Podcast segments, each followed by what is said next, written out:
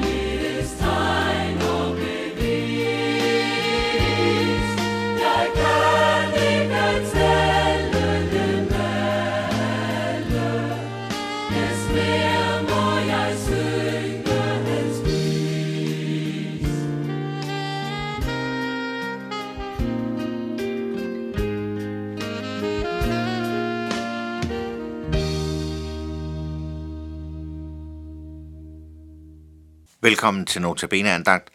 Jeg hedder Michael Thomsen. Jeg er sovnepræst i Skæving og Lille Lyngby. Det ligger ved Hillerød i Nordsjælland.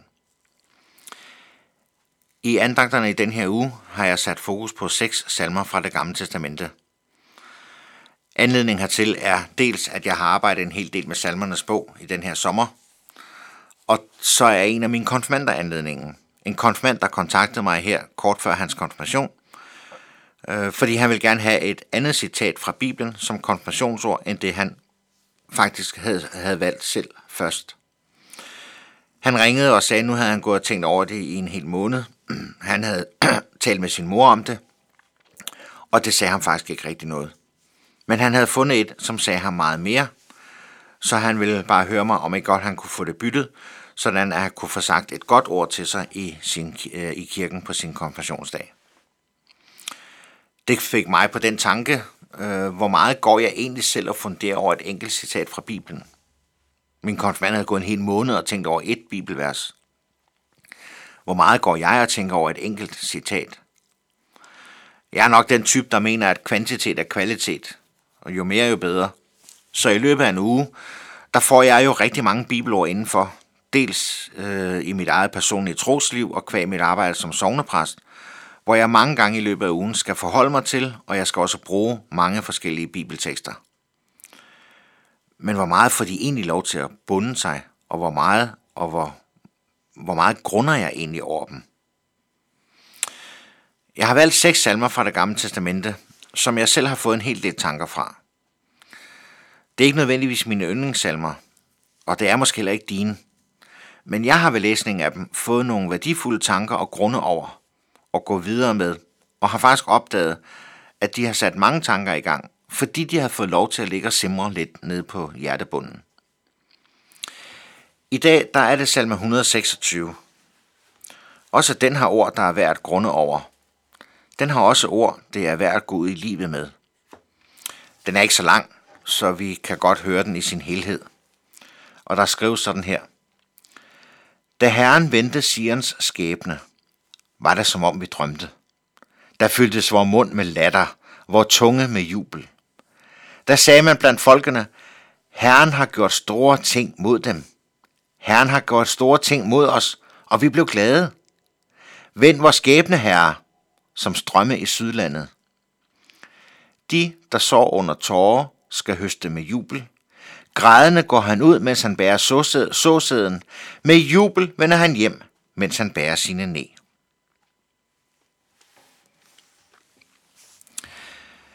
Jeg vil godt lige fremhæve to vers, som jeg allerførst blev ramt af. Og det er versene 5 og 6, men vi tager dem bagvendt. I vers 6 står der, Grædende går han ud, mens han bærer såsæden. Med jubel vender han hjem, mens han bærer sine næ. Der er ikke mange af os, der ikke oplever, at livet byder på både sorg og glæde, gråd og latter. Det er forhåbentlig de færreste af os, der oplever, at hele livet kun er det ene eller det andet. Langt de fleste af os oplever, at det går op og det går ned. Nogle gange kan vi godt være lang tid i det ene, måske i sorg, og kun langsomt komme tilbage til glæde og latter. Andre gange oplever vi måske, at livet faktisk er ret så dejligt. Og lige pludselig så fra det ene sekund til det næste, så vælter det hele. Mørke skygger kaster sig ind over os, og latteren kvæles i gråden. Grædende går han ud. Med jubel vender han hjem, siges det i salmen. Og sådan set i livets store billede, sker det også, at vi går ud med latter og vender hjem med gråd. Men i Guds billede, der er det altså anderledes. Gud underkender overhovedet ikke, at livet leves i gråd og latter. Slet ikke. Det er også en smertelig erkendelse hos Gud. For det var jo ikke det, der var meningen. Gud vil os det så godt. Og alligevel gælder, hvad der ganske kort kan siges, og det er det, der står i vers 5 i salmen. De, der sår under tårer, skal høste med jubel.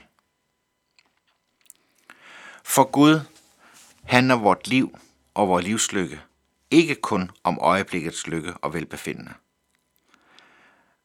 Nu kan Gud så også meget bedre end os se hele livet i hele dets udstrækning og i hele dets evige perspektiv. Han har jo selv skabt livet, både i sin udstrækning i tiden og i evighedens herlighed. Vi kan altid kun forholde os til, forholde os erkendende til livet i sin fortid, til dels i sin nutid, men livet i sin fremtid og ikke mindst i sin evighed, kan vi kun forholde os til i håb og i troen på Gud. Og jeg må i hvert fald til øh, hvert tilfælde indrømme, at det kan engang imellem være meget svært. Det kan være meget svært at bære tunge vilkår og gråd i livet. Og det kan endda være svært at lindre byrderne, bare ved tanken om, at i evigheden skal det blive bedre. Jeg beundrer dem, der kan. Men fordi det er svært for os at bære byrderne i livet i lyset af, at i evigheden bliver det bedre. Fordi det er svært, så må vi godt klamre os til sådanne bibelord som de her. Vi må godt klamre os til de her ord, for det er ord fra Gud, og de står til troende.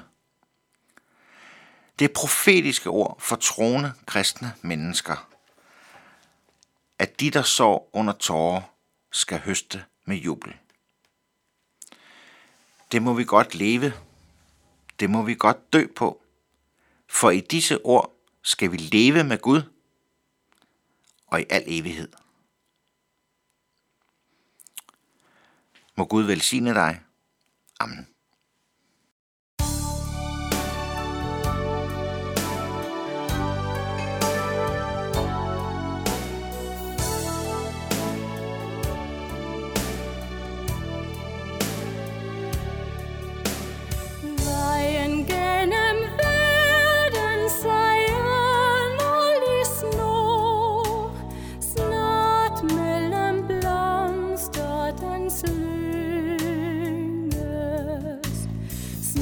den bøjer ind, hvor kun ukrudt er gro.